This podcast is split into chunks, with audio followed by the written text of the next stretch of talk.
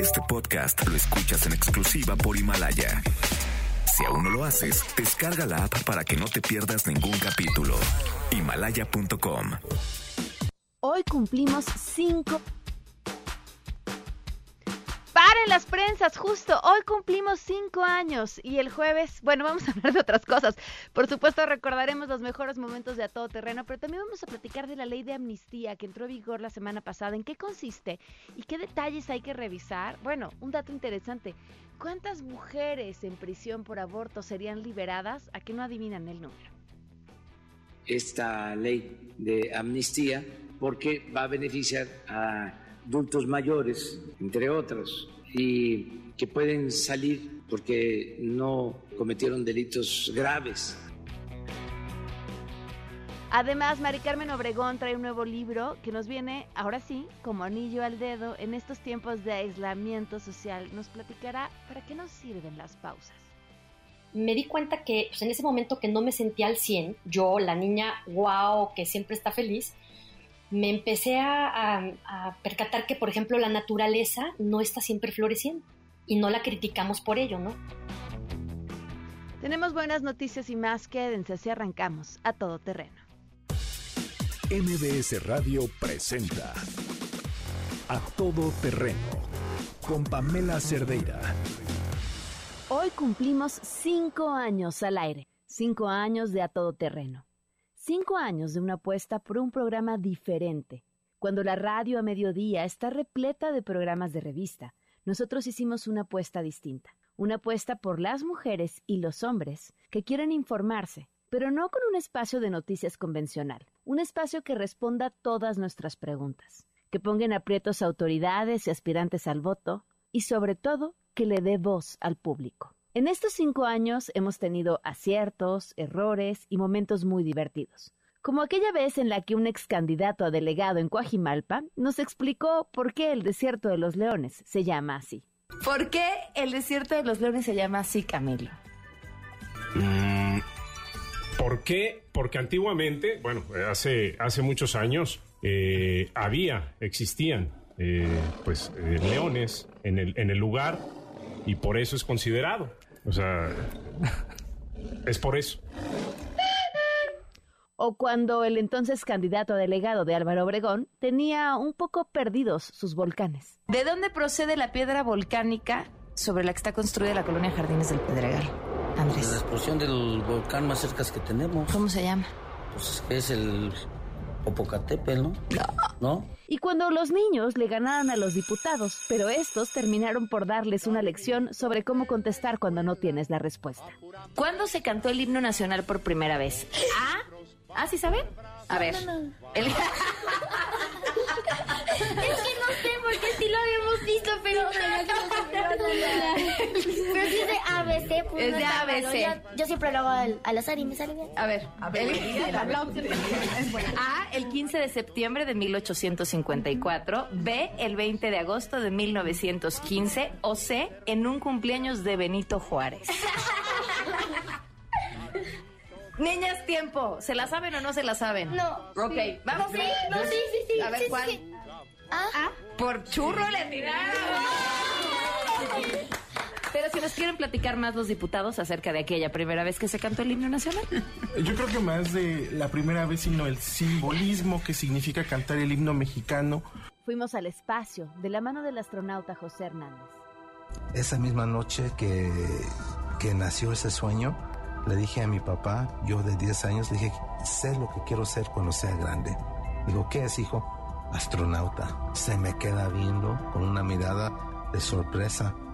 Pues uh, le dije, ay papá, es que no puedo creer que nosotros como humanos podemos mandar a alguien a la luna un cuarto de, mi, de millón de millas de lejos y regresar sano y salvo y yo quiero ser parte de eso y emborrachamos a nuestro colaborador para probar si en efecto el alcoholímetro era a prueba de chicles, tacos, pasta de dientes y todos los trucos que los conductores utilizan para tratar de librarlo. A ver, Poncho, vamos a volverlo a medir. Ahora esperamos que marque Ah. menos porque ya tiene tiempo de que se echó esa última copa. Pero en el Inter, ¿qué hiciste? Nada más me comí dos tacos de canasta. Ajá.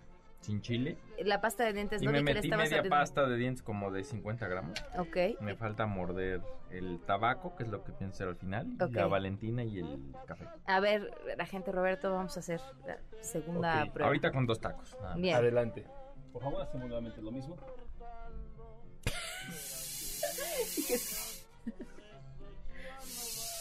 Sopla con unas ganas. Tiene que ser tan fuerte o es así de difícil. En estos cinco años bajamos hasta el túnel por donde se escapó el Chapo. Recorrimos las calles de la ciudad ese 19 de septiembre en el que se nos cayó el corazón e intentamos levantarlo, una cubeta a la vez. Cambiamos de presidente y ahora atravesamos una pandemia que ha transformado al mundo. Todo esto lo hemos logrado porque hemos contado contigo. Gracias y felicidades por estos cinco años. Can you feel it? Now it's coming back. We can steal it. If we bridge this gap, I can see you through the curtains of the waterfall. When I lost it, yeah, you held my Jerónimo se llama esta canción y así fue como hace cinco años arrancábamos este programa justamente con esta canción y era significativa por varias razones. Una, porque estaba de moda hace cinco años y dos, porque pues ejemplificaba cómo nos aventábamos a hacer esto que, que se llama todoterreno, es decir, así, de un salto, de hacer aquello en lo que creemos, que nos apasiona, y que estamos convencidos tiene algo que, que dejarle a, a ustedes que nos escuchan. Y bueno, pues tras cinco años no, no, no nos equivocamos y ustedes además nos han marcado el camino a seguir. Así que insisto, gracias, muchísimas gracias. Muy buenas tardes, bienvenidos a Todo Terreno. En este quinto aniversario soy Pamela Cerdeira. Me da muchísimo gusto poder estar con ustedes. Vaya que nos han pasado cosas además. En este lunes 27 de abril, el teléfono en cabina 5166-1025, el número de WhatsApp 55 33 32 95 85, a todoterreno arroba mbs.com, el correo electrónico, en Twitter, Facebook e Instagram me encuentran como Pam Cerdeira. Marta, gracias por escribirnos, dice, recuerdo todo lo que acabas de narrar. Ana, gracias, felicidades por este excelente programa, son un equipo maravilloso. Me da paz saber que existen programas que nos informan con la verdad y que podemos confiar que tenemos voz por medio de tu programa. Gracias a ti, Ana, por escribirnos y por escucharnos. Les recuerdo que en Himalaya encuentran el podcast de este programa un par de horas después de que hayamos terminado. Y vaya este tema. Si uno revisa, vamos ya a hablar acerca del coronavirus, si uno revisa la incidencia del coronavirus en nuestro país, evidentemente pues la Ciudad de México es quien está peor. Y por muchas razones, la gran mayoría, pues la, por la gran, perdón, en gran parte por la gran cantidad de personas que aquí nos movemos. Pero si uno va y revisa por alcaldía lo que está pasando, encontraremos que Iztapalapa es la que tiene más casos de contagios. ¿Qué hay en Iztapalapa? Pues nada más y nada menos que la central de abasto. Este punto importantísimo para el centro del país, en donde se intercambian todos los días mercancías, principalmente alimentos, que es a través justamente de este espacio que pueden llegar a nuestras casas, en nuestras cocinas todos los días, independientemente de si ustedes los compran en el mercado, este, o lo compran en, en la tienda de autoservicio, o como sea que llegan las centrales básico. El número de contagios en la central de abastos, en la central de abastos es importantísimo y ha crecido. Y hay imágenes ya sobre cómo se han estado preparando eh, para hacerle frente a esta situación. Justo ayer tenía la oportunidad de revisar unas fotografías que encontré, eh, estos letreros inmensos avisando a quienes entran a la central que se trata de una zona de alto riesgo de contagio. Se las voy a compartir ahorita en redes sociales, pero con los detalles sobre lo que ha dicho el gobierno de la Ciudad de México. Ernestina Álvarez, eh, te escuchamos. Muy buenas tardes. Así es, Pamela. Buenas tardes para ti, para los amigos del auditorio. Pues ante los 25 contagios y dos fallecimientos de personal de la central de abastos a causa del COVID-19, el gobierno de la Ciudad de México anunció que a partir de este lunes van a realizar acciones de intervención. Entre ellas está instalar 200 consultorios para tamizar a los 90 mil trabajadores y aislar a quienes tengan síntomas, también detectar más infectados. Van a poner filtros para tomar temperatura y van a repartir gel antibacterial a empleados y usuarios y también van a prohibir la entrada a mujeres embarazadas, niños y adultos mayores. También ya instalaron señales en los accesos con la advertencia que es una zona de alto contagio. En conferencia de prensa, la jefa de gobierno Claudia Sheinbaum llamó a las personas que tienen otras comorbilidades como diabetes e hipertensión a simplemente no asistir a la central de abastos y explicó que los operativos sanitarios se realizan en accesos vehiculares, peatonales, pasillos y bodegas. Escuchemos tomar medidas de restricción de las entradas para proteger a la población, eso es lo más importante. Estas medidas tienen el objetivo de protegernos a todos, a todas. Entonces hay algunas medidas de restricción para la entrada que tiene que ver con que no vayan mujeres embarazadas, preferible que no vayan niños y niñas y tampoco adultos mayores de 60 años. En segundo lugar, obviamente preferible también que no vayan, nada más que esto es una orientación por su parte, Héctor García Nieto, director de la Central de Abastos, indicó que todos los que accedan deben ir con cubrebocas. En el caso de los trabajadores, además de estas mascarillas, tendrán que usar caretas y explicó que hasta el momento han cerrado 15 locales y llamó a la población a promover la venta a domicilio usando la plataforma de seda. Escuchemos. Toda la seda hoy ya está señalizada como zona de alto contagio y se va a impulsar la venta a domicilio usado la, usando la plataforma de seda a domicilio. En este momento vamos a intensificar la venta a domicilio. Entonces, el mensaje para todos es si pueden usar y no acudir y comprar por domicilio, para nosotros es importante. Por último, detalló que en la central de abastos se van a instalar carpas de triage para personas con síntomas o bien contagiadas y en la medida de lo posible van a realizar pruebas. También detalló que fue emitida la norma administrativa de carácter preventiva para reducir la movilidad y cuidar el trasiego y venta, venta de productos precisamente aquí en la central de abastos. Hasta aquí el reporte. Ernestina, espera, tengo dos preguntas. La primera de ellas, ¿qué número de contagios y fallecimientos fue el que mencionaste? Ayer la jefa de gobierno dio a conocer que son 25 contagios y dos personas que han fallecido eh, son trabajadores todos de la central de abastos. Suena relativamente bajo, uno, para el número de personas que se mueven ahí. ¿Decías 90 mil trabajadores? Sí, son 90 mil trabajadores. Solamente hay que recordar que pues el hecho de que se hagan el, tema de las pruebas no es tan ágil. Y lo que mencionaba el director de la central de abastos es que estos 25 contagios están confirmados con pruebas. Aparte, estos dos fallecidos también eh, están fueron obviamente confirmados por COVID-19, pero hay casos sospechosos el número de casos sospechosos no lo voy a conocer. Ok, sí, porque digo, nada más para ver eh, las medidas, las imágenes de cómo está la central ya con, con, estos letreros de que es una zona de alto contagio, indican el tamaño de las medidas que se están tomando. Y otra, me vas a matar por mi pregunta, pero es que, ¿es central de abasto o de abastos? ¿O las dos están bien? De abastos. de abasto, con esto, en plural. En plural. Ah, perfecto. Muchísimas gracias, Ernestina. Muy buenas tardes. Buenas tardes. Sí, bueno, las dudas. Es que hay quien lo maneja de una forma y hay quien lo maneja de otra. Tenemos buenas noticias.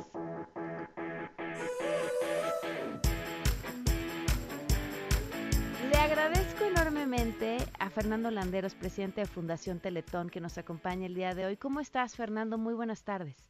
Muy bien, Pamela. Me da mucho gusto platicar contigo y con todo tu auditorio a mí también me da muchísimo gusto que nos acompañes. Qué interesante la forma en la que han decidido adaptarse y apoyar en esta emergencia, pues prácticamente a los gobiernos que lo necesiten y a partir de ahí a la ciudadanía. Cuéntanos, ¿qué es lo que está haciendo Telentón? Pues sí, Pamela, mira, somos una obra que se debe al país. Eh, todos los donadores eh, durante 23 años hemos posible la, pues eso, la, la colocación, la construcción de 24 centros Teletón en 21 estados de la República y hoy que no podemos atender a los niños, para lo cual todos hemos donado, porque son niños con características de muchísima eh, vulnerabilidad, eh, es que el patronato de la Fundación de eh, Teletón decidió ponerlo al servicio pues de miles de mexicanos que lo van a necesitar en las próximas semanas en todo el país. Es una infraestructura grande, de calidad, con buenas instalaciones, con buenos consultorios, este, con buena tecnología y, qué mejor que utilizarla ahora para esta causa que, nos necesita tanto, ¿no? ¿Ya han tenido respuesta de los gobiernos locales para el uso de las instalaciones? Fíjate que sí, Pamela, te puedo decir ya cosas muy concretas. Por ejemplo, el gobierno del Estado de México va a colocar 148 camas para pacientes no COVID en el CRI de Tlanepantla. el gobierno de Guerrero va a hacer una especie de albergue eh, para aquellos pacientes diagnosticados con COVID pero sin síntomas que hagan una especie como de aislamiento voluntario. El gobierno de Sonora y de Quintana Roo va a utilizarlo como un centro ambulatorio para pacientes no COVID, de modo que la infraestructura que ellos tienen se puede utilizar justamente para pacientes COVID. Y te diría que Michoacán, Hidalgo, Coahuila, Ciudad de México, todos los gobiernos ya se acercaron, ya visitaron nuestras instalaciones el fin de semana y estamos viendo en conjunto la mejor manera de ponerlos al servicio de quien lo necesite, ¿no? Claro. Por otro lado, con el gobierno federal también estamos trabajando muy en equipo, estamos trabajando con muchas otras eh, organizaciones para una guía para la protección de la salud de las personas con discapacidad en este contexto de COVID-19 y este y, y, pues eso poner al servicio del país lo que lo que el país ha, ha, ha sido tan generoso con Teletón creamos Pamela también un 800 Teletón tenemos más de 500 especialistas que son colaboradores de la fundación respondiendo dudas inquietudes eh, abiertas del público sin ningún costo creamos servicios de telerehabilitación para todas las personas con discapacidad en el país solo hay que entrar a teletón.org este, estamos poniendo todo lo que esté en nuestras manos al servicio del país. Hoy, hoy nos necesita mucho el país. Vienen semanas realmente difíciles y hay que, hay que dar el paso adelante con acciones concretas, Pamela. Pues muchísimas felicidades a ustedes, la disposición de los gobiernos locales para trabajar con ustedes y yo creo que todas las personas que alguna vez han donado al Teletón deben sentir una gran tranquilidad en su corazón, no solo por el trabajo que hacen siempre por las personas, especialmente los niños con discapacidad, sino porque ahora lo seguimos viendo, ¿no? Finalmente en el momento crucial por el que el país está atravesando, ahí están diciendo nuestras instalaciones también son suyas. Muchísimas gracias, Fernando. No, al contrario, Pamela, y déjame nada más terminar agradeciendo, eh, tú sabes que tenemos un patronato muy valiente, muy echado para adelante, donde está la familia Vargas, Así es. y así como ellos, este, la familia Azcárraga, la familia Ibarra, la familia Aguirre, la familia González, dueños de medios de comunicación, ellos son los que han tomado esta decisión y yo públicamente lo agradezco porque es una manera en la que podemos servir mejor a nuestro país. Sin duda, muchísimas felicidades y muchas gracias. Al contrario, Pamela, un abrazo. Hasta luego. Fernando Landeros, presidente de Fundación Teletón, con esto que sin duda es una buena noticia. Miren, en medio de todo lo que sentimos todos, todos los días, cuando volteamos a ver cómo desde diferentes lugares y trincheras las personas se unen para mm, salir adelante, nos da esperanza en que al terminar esto, porque va a terminar, estaremos todos mejor que antes de haber empezado. Vamos a una pausa y volvemos. Regresamos a todo terreno. A todo terreno con Pamela Cerdeira. Continuamos.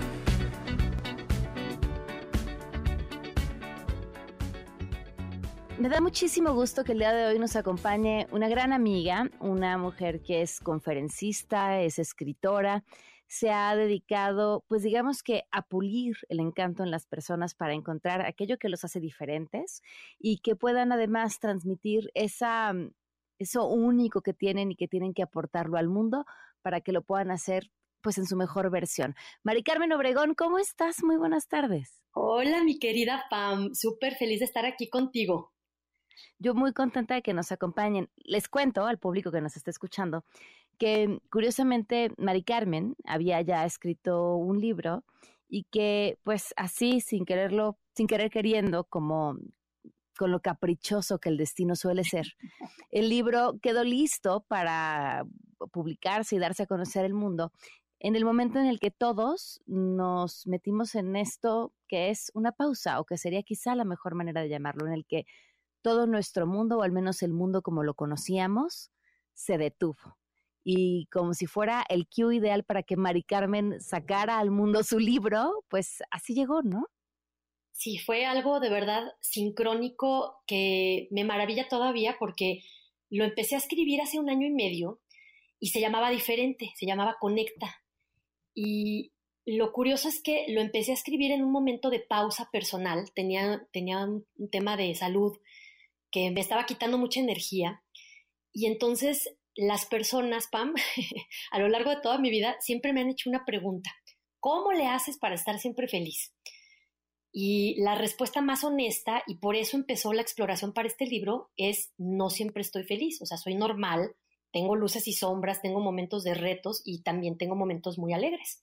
Entonces, empecé a explorar esto que en su momento lo llamaba momentos desconectados, que son estos momentos donde te desaceleras un poco y llegan a ti sentimientos que tienen muy mala reputación, como cansancio, enojo, tristeza, todos estos, eh, pues, emociones que no te hacen sentir bien y que encima de eso te sientes mal y además te sientes mal por sentirte mal. Entonces, eh, fue a través de, que yo misma estaba cruzando esta pausa que la empecé a explorar como observando un poquito las pausas que hay en otras partes para entenderlas, procesarlas y poderlas explicar mejor también, ¿no? Entonces me di cuenta que pues, en ese momento que no me sentía al 100, yo, la niña wow, que siempre está feliz, me empecé a, percatar que, por ejemplo, la naturaleza no está siempre floreciendo y no la criticamos por ello, ¿no? O sea, una planta, un árbol, una flor, no le dices, tienes que estar floreando el, todo el año y si no estás mal, algo, algo está mal contigo. Tú aceptas los ritmos naturales, las, las, eh, pues el ritmo y el proceso natural que tiene, que tiene la naturaleza, ¿no? La música, que es algo que a mí me fascina, pues también tiene silencios para que pueda ser tan hermosa. Y la poesía, que es otra de las cosas que más me gustan, me encanta Maya Angelou y Rumi, pues también tiene espacios para que pueda ser tan hermosa, ¿no? Entonces pensé que por qué el ser humano tiene esta expectativa de estar solamente al 100, o sea, que esa es la única forma de sentirte bien contigo, cuando todo a tu alrededor necesita ese ritmo de movimientos y pausas. Entonces, finalmente, el libro le cambié el nombre en diciembre, Pam, a pausa, y se lo entregué a la editora como dos semanas antes de que se encerrara todo el mundo.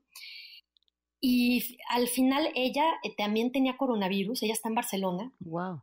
Y entonces fue un proceso súper interesante porque me dijo, Mari, esta es la pausa de pausas y no puedes dejar pasar este momento porque este contenido es para ahorita. O sea, las personas tienen que tener esta información en las manos ahorita. Y, así fue como nació, ¿cómo ves? ¿Y qué podemos encontrar en pausa? Mira, primero lo que yo empecé a entender es que eh, son inevitables. Las pausas en la vida de toda persona son parte del ritmo natural de tu vida. A veces vas a estar en movimiento y sintiéndote muy bien y a veces te van a llegar pausas que son al final avisos. Es un aviso para que te desaceleres y puedas observar tu vida con una curiosidad eh, pues distinta a la que tienes cuando estás en un movimiento acelerado, porque el poder de transformación de una pausa en tu vida es impresionante. Cuando tú te, por ejemplo, ahorita, ¿no? Que estamos todos, eh, pues, en casa porque es un gran acto de amor para poder darle, eh, pues, cuidar a quienes no pueden estar en casa. Exactamente. Entonces, es ese privilegio que ahorita tenemos algunos de poder estar desacelerados, pues nos empieza a entrar mucha ansiedad, empiezan a salir todos estos sentimientos que catalogamos como negativos, pero si te pones a ver tu vida con esa curiosidad dentro de la pausa, dentro de esa desaceleración, pues te vas a dar cuenta que la pausa te está dando un aviso de un ajuste que de algo que ya no está funcionando en tu vida, por ejemplo, o de actualizar tu sistema de creencias, de, tu, de, tus sueños incluso, porque cuando estás acelerado, no te das tiempo para pensar, no te das tiempo para pensar en conciencia.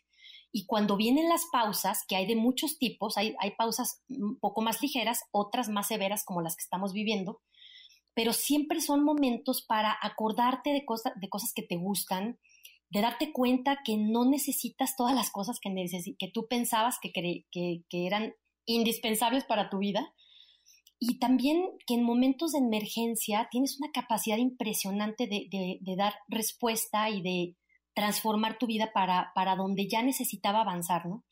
Entonces, lo que yo he visto en estas pausas es que son espacios para darte avisos muy amorosos de cosas que ya pueden evolucionar en tu vida y que no hubieran llegado a, a, menos de que te desaceleres un poco. Y estamos hablando de que pueden ser pausas pues prácticamente en cualquier terreno, en el emocional, en el laboral, en el familiar, que, que además asumirlas debe de ser doloroso. Absolutamente. Las pausas tienen esa característica, no son emociones agradables, pero son cosas que ya te venían dando avisos desde hace tiempo y que a lo mejor les hiciste caso al principio y si no, te siguen tocando a la puerta. Por ejemplo. ¿Cómo son esos avisos? los primeros son muy simpáticos porque son normalmente eh, un frenón en tu, creatividad, ¿no? O sea, ya no te sientes creativo, no sientes que fluyan las ideas, te sientes desconectado, o sea, te dan una buena noticia y no la sientes. Y esos primeros avisos son apenas una primer caricia de la pausa que te está diciendo duerme más, algo no está funcionando en tu ritmo de vida, necesitas tener espacios organizados. O sea, creo que Steve Jobs nos dio una lección de oro, Pam, de no necesitas tanta ropa. yo sí podría vestir como él sin problema alguno. Yo también.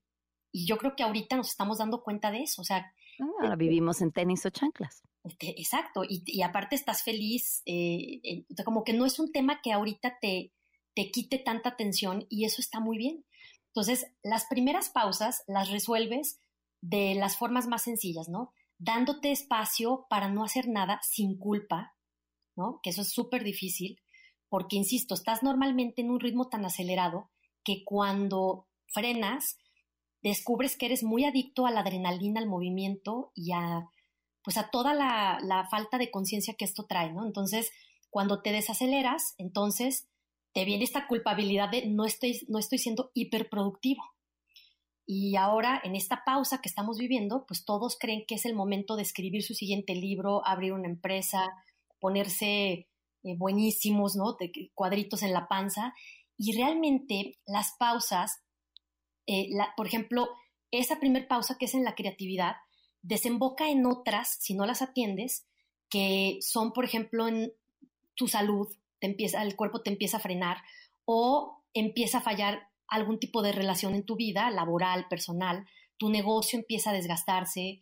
Entonces, eso te, te, te lleva a otro tipo de soluciones que son las que ahorita estamos viviendo. Por eso mencioné lo del libro y lo de la empresa, porque cuando la vida te pone un alto más severo, ¿no? En, en tus proyectos de vida o en tu, en tu ritmo de vida, sientes que, que la única respuesta es ser hiperproductivo. O sea, darle salida con algún proyecto o con alguna actividad. Pero aquí es donde la pausa tiene algo muy hermoso.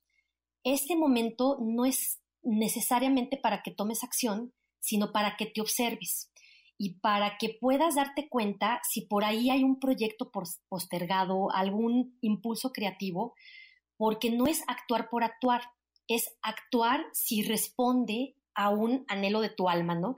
Eh, creo que ahorita he visto personas que están simplemente trayéndose todo lo de afuera adentro de su casa. El mismo estrés, la misma hiperactividad. Estaban antes ocupadísimos afuera, ahora están ocupadísimos adentro. Y entonces no están aprovechando el mejor regalo de la pausa, que es esa observación consciente. Porque cuando tú te observas, no siempre va a ser agradable pero en esa aceptación de lo que sientas, o sea, con esto quiero decir, Pam, que no hay una forma correcta de vivir la pausa. O sea, no, no es malo si lo que no quieres es, o sea, si lo que quieres es no hacer nada, está bien. claro. Si quieres escribir un libro, está bien, pero que no sea una obligación o otra vez comprarte una expectativa de algo que tienes que estar haciendo en la pausa. Ya, de que, de que si no eres productivo dejas de ser. Exacto. Mari Carmen, ¿cómo, ¿cómo pueden descargar tu libro? Ah, eso es muy interesante porque te voy a mandar un link para que puedan ir a mi página que se llama thewowyou.com y puedan descargar el primer capítulo, ahí, ahí lo pueden acceder sin costo, y ya si lo quieren comprar, ahí mismo vienen las opciones para que lo puedan descargar de Kindle o lo puedan descargar ahí mismo en mi página. Así que el consejo para esta cuarentena es obsérvense.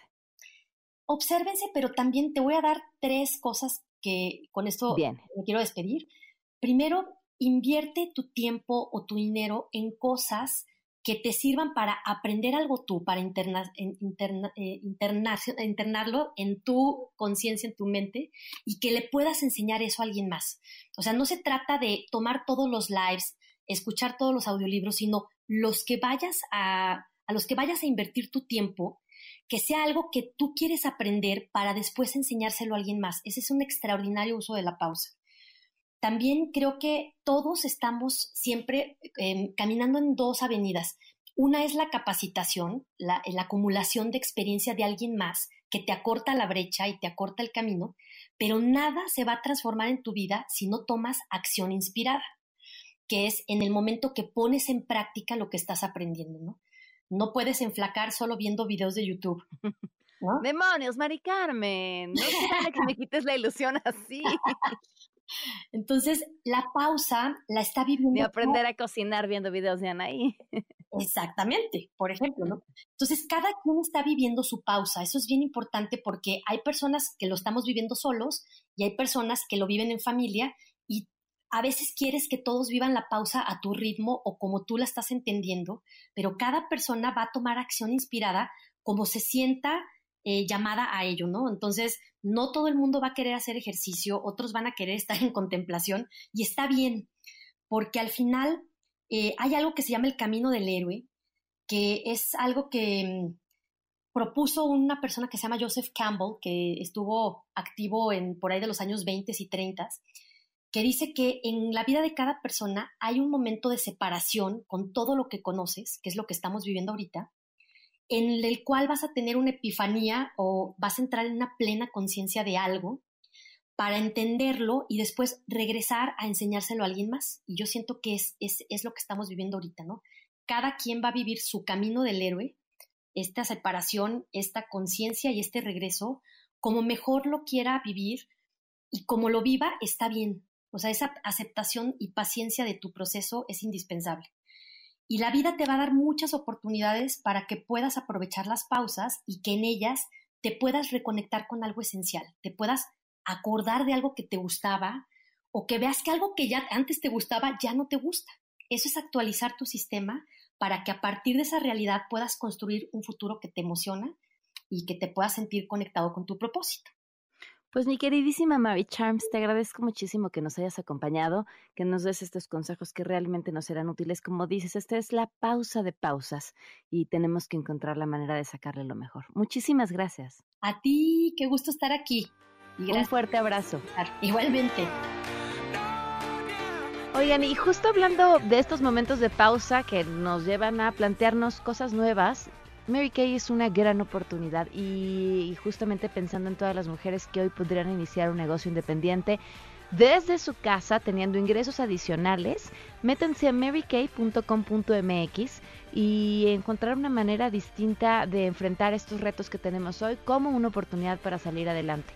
Eh, pueden iniciar su negocio independiente con Mary Kay, obtener ingresos adicionales y la bolsa Mary Kay Violin de Sky por solo 68 pesos y una inversión mínima. Se meten a la página marykay.com.mx, contactan a su consultora de belleza independiente y pueden empezar a cumplir sus sueños con Mary Kay. Vamos a una pausa y seguimos recordando estos cinco años de aniversario. A todo terreno, cinco años. El tema es que los que no tienen permiso se les tiene que... ¿Que los que qué? Ah, los que... 50 pesos para Xochitl. Ay, maldita. Ay, sí. ¿Por qué jamás contestas el teléfono? ¿Por qué? ¿Por qué te niegas a usar el teléfono para hablar? Razones varias tengo para, para, ¿Por qué? ¿Tienes miedo para descartar el uso del teléfono. a que te graben? No, no, Bien. absolutamente negativo. El marcador en la silla con Arne Ausden Rutenba, 1,400 pesos del lado de Arne, 100 pesos de la casa para donar a Reinserta a un mexicano. ¿De qué vives ahora? De los huevos. Ahora sí que me mantengo por mis huevos, ¿no? El marcador final, 2.500 Arne, 450 por parte de la casa. Yo, yo voy a hacer algo. Voy a depositar otros 2.500, voy a pagar 5.000 pesos a esta causa. Muchas gracias. Regresamos a todo terreno. A todo terreno con Pamela Cerdeira. Continuamos.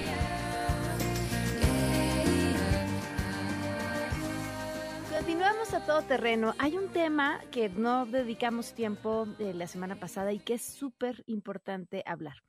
Esta ley de amnistía, que ya había sido aprobada por la Cámara de Diputados y que ahora fue aprobada por el Senado, pues prácticamente en medio de esta crisis, y que por supuesto que ha desatado polémica porque implicaría la puesta en libertad de muchas personas, ojo, en prisiones federales, eh, y, personas por delitos muy específicos, pero, pero que bueno, pues deja ahí un montón de dudas, ¿no? De entrada, por supuesto, la voz de las víctimas, que es bien importante, y que se lleva a cabo en estos momentos con la excusa de la emergencia por decir, bueno, pues despresuricemos un poco las cárceles, porque sin duda es uno de los lugares pues más peligrosos en el tema de la um, contingencia, porque pues la gente está hacinada y porque es muy fácil que los contagios se esparzan prácticamente sin control.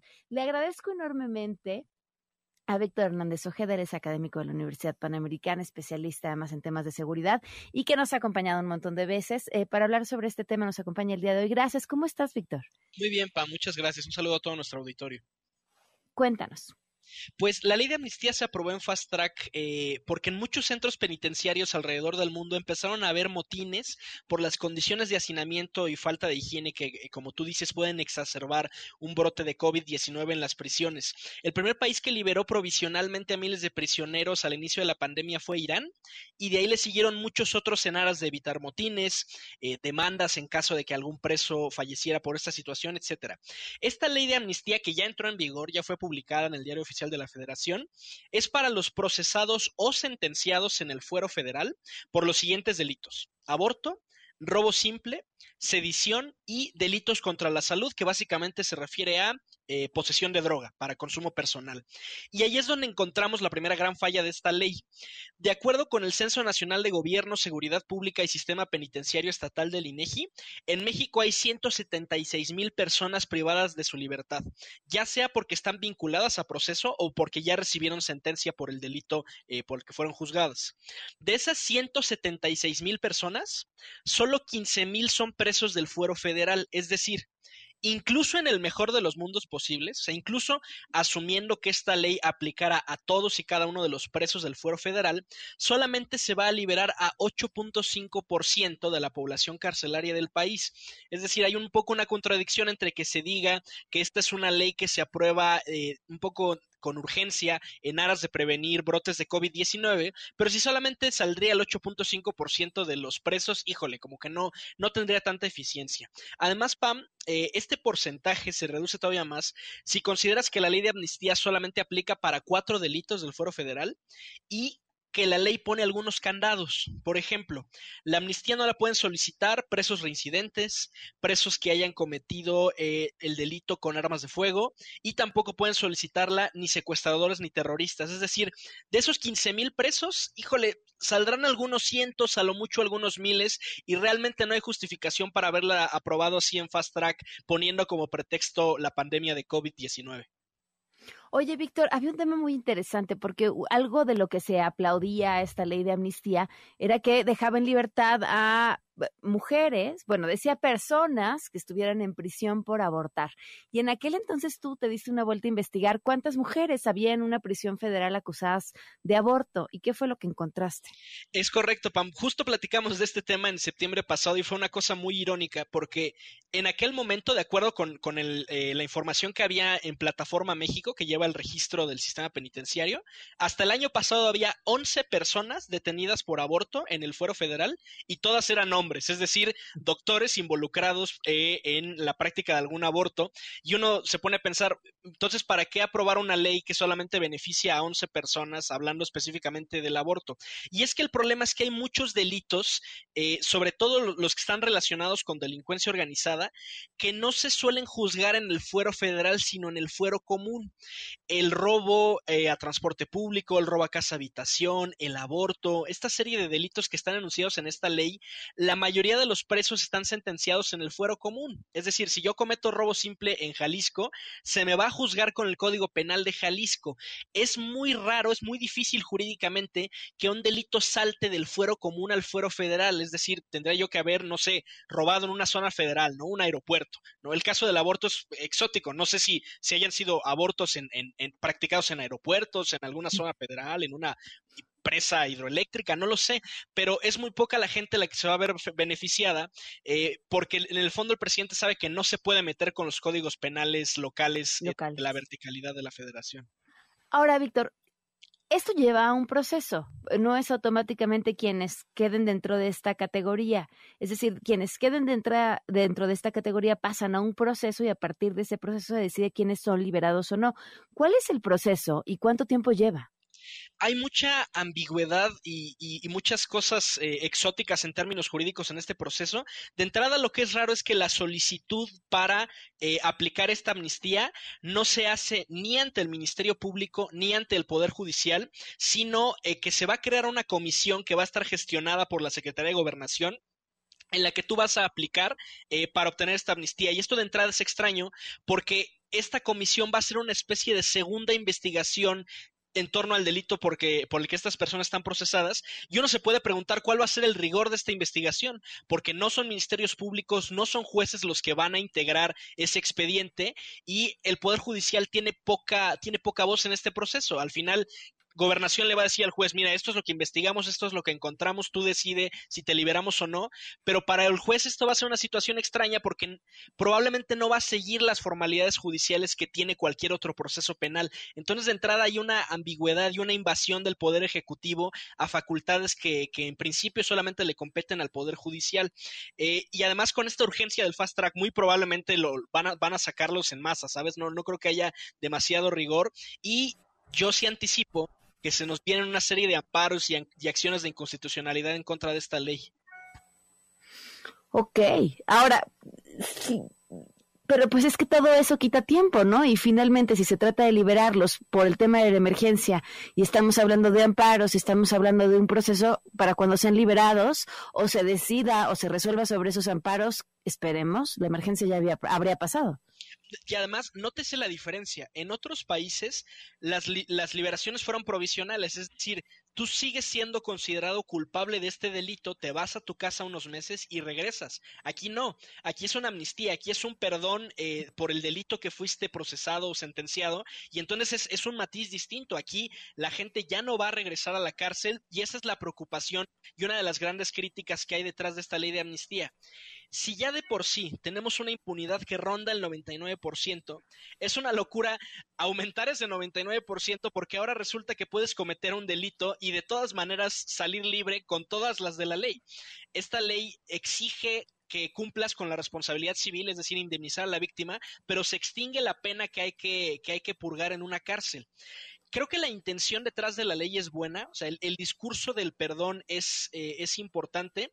Eh, hay, hay, hay, una filósofa, y lo platicamos en esa ocasión en septiembre, eh, Hannah Arendt, una filósofa alemana, que dice que la institución del perdón es indispensable en cualquier sociedad, porque imagínate que tú de niño, no sé, te quedaste con el cambio de las tortillas de tu mamá.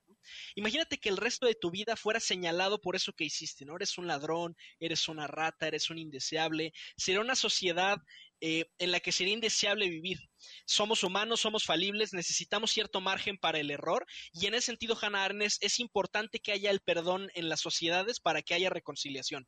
Pero eso es la parte del discurso. La realidad de lo que implica esta ley, lo que jurídicamente se publicó en el Diario Oficial de la Federación, es insuficiente. Esta ley está administrando los efectos del delito, pero no está atacando sus causas profundas. Por ejemplo, hablando de delitos contra la salud. ¿Por qué dar una amnistía a la gente que está presa por posesión de drogas y por qué no mejor nos vamos a la causa del problema, por qué no estamos discutiendo la prometidísima eh, legalización de las drogas que se anunció a inicios de este sexenio, van a sacar a los adictos de la cárcel y en unos meses se va a volver a llenar porque sigue criminalizado el consumo de eh, narcóticos. Entonces, es de las ironías de esta ley. Se llenó la cárcel de muchas personas en situación de pobreza y de necesidad que tuvieron que delinquir pero no se están atacando las causas del problema. La cárcel se va a volver a llenar en unos cuantos años si seguimos teniendo la misma estrategia de seguridad. Oye, por último, en la Ciudad de México y en el Estado de México se le adelantaron a esta ley porque fue justamente pues en las cárceles locales y sin ninguna ley de amnistía ni nada que sí comenzaron a liberar a presos y vamos a tener eh, impactos muy claros en, en, la incidencia delictiva. ¿no? Eso ha sido interesante de la crisis hay algunos delitos que bajaron naturalmente porque la gente no está en la calle. Es decir, no puede haber robo a transporte público si la gente no usa transporte público, no puede haber robo a eh, eh, transeúntes si la gente no está en las calles. Pero hay algunos delitos que han mantenido su tendencia. Por ejemplo, yo estoy sorprendido de cómo el homicidio, en general relacionado a la pugna de ciertos eh, grupos criminales por el control de una zona, sigue exactamente igual. De hecho, si la tendencia se mantiene en los siguientes días, probablemente abril va a ser eh, el mes más violento de todo el sexenio. Entonces, eh, si hay, al menos da la impresión que la delincuencia no está en cuarentena y que van a aprovechar este tiempo para eh, reacomodar el mundo criminal, para competir algunas plazas. El norte, por ejemplo, Sonora ha estado particularmente violento en las últimas semanas. Entonces, a mí me preocupa que si de por sí ya tenemos un sistema de justicia disfuncional, poner a estas personas de nuevo en las calles solamente va a terminar de hundirnos en el incremento de la incidencia delictiva. Eh, insisto, si es importante el tema del perdón y de la reconciliación. Hubo muchísimos excesos en la estrategia de seguridad calderonista, hubo fabricación de culpables, hubo tortura, hubo desapariciones forzadas, eso es cierto, pero el problema de la estrategia del presidente es que ha perpetuado los mismos modelos de seguridad pública. Es más, si tú me preguntas a mí, este sexenio es la consumación del sueño calderonista. Se acabó de militarizar la seguridad pública, se desapareció la Policía Federal, hoy la Secretaría de la Defensa no tiene rivales presupuestales y yo creo que se están saboreando, Pam, el que en unos días se declara un estado de excepción en México, porque eso les va a dar una discrecionalidad impresionante a los militares para poder eh, hacer lo que siempre han querido hacer, en términos de tomar decisiones muy ejecutivas, muy, eh, muy rápidas, sin formalidades judiciales para acabar con el crimen. Entonces, a mí me preocupa el impacto en la incidencia delictiva y, en, en los indicadores de derechos humanos de todo este asunto. Víctor, como siempre, un gusto poder platicar contigo. Muchísimas gracias. Muchas gracias, Pamela. Un saludo a todo tu auditorio. Que estés muy bien, eh, Víctor Hernández Ojeda. Eh, quien es eh, de la Universidad Panamericana y además especialista en temas de seguridad, hablándonos sobre la ley de amnistía, sobre los presos que podrían quedar en libertad y las consecuencias de esto. Damos una pausa y continuamos a todo terreno. Regresamos a todo terreno. A todo terreno con Pamela Cerdeira. Continuamos. De volada antes de irnos, buenas, buenas noticias. Suzuki da la tasa de interés más baja del mercado para estrenar cualquiera de sus autos o camionetas, así que se los llevan tan solo dando el 15% de enganche y se despreocupan tres años del mantenimiento porque es gratis. Y si compran un Suzuki Ignis GLX 2020, servicio de tranquilidad extendida gratis, además de todo lo que acabo de mencionar. Algunas marcas están intentando competirle, pero no, hombre, no la arman porque en realidad la gran promoción es de Suzuki y nada es tan buena como la promoción de Suzuki. Pueden conocer las bases entrando a suzuki.com.mx diagonal autos y agendar eh, su prueba y así que cuando salgamos de esta, ustedes pueden salir estrenando un Suzuki. Nos vamos. Se quedan en mesa para todos. Soy Pamela Cerdeira y seguimos festejando estos cinco años al aire a todo terreno. MBS Radio presentó A Todo Terreno con Pamela Cerdeira, donde la noticia eres tú. Este podcast lo escuchas en exclusiva por Himalaya. Si aún no lo haces, descarga la app para que no te pierdas ningún capítulo. Himalaya.com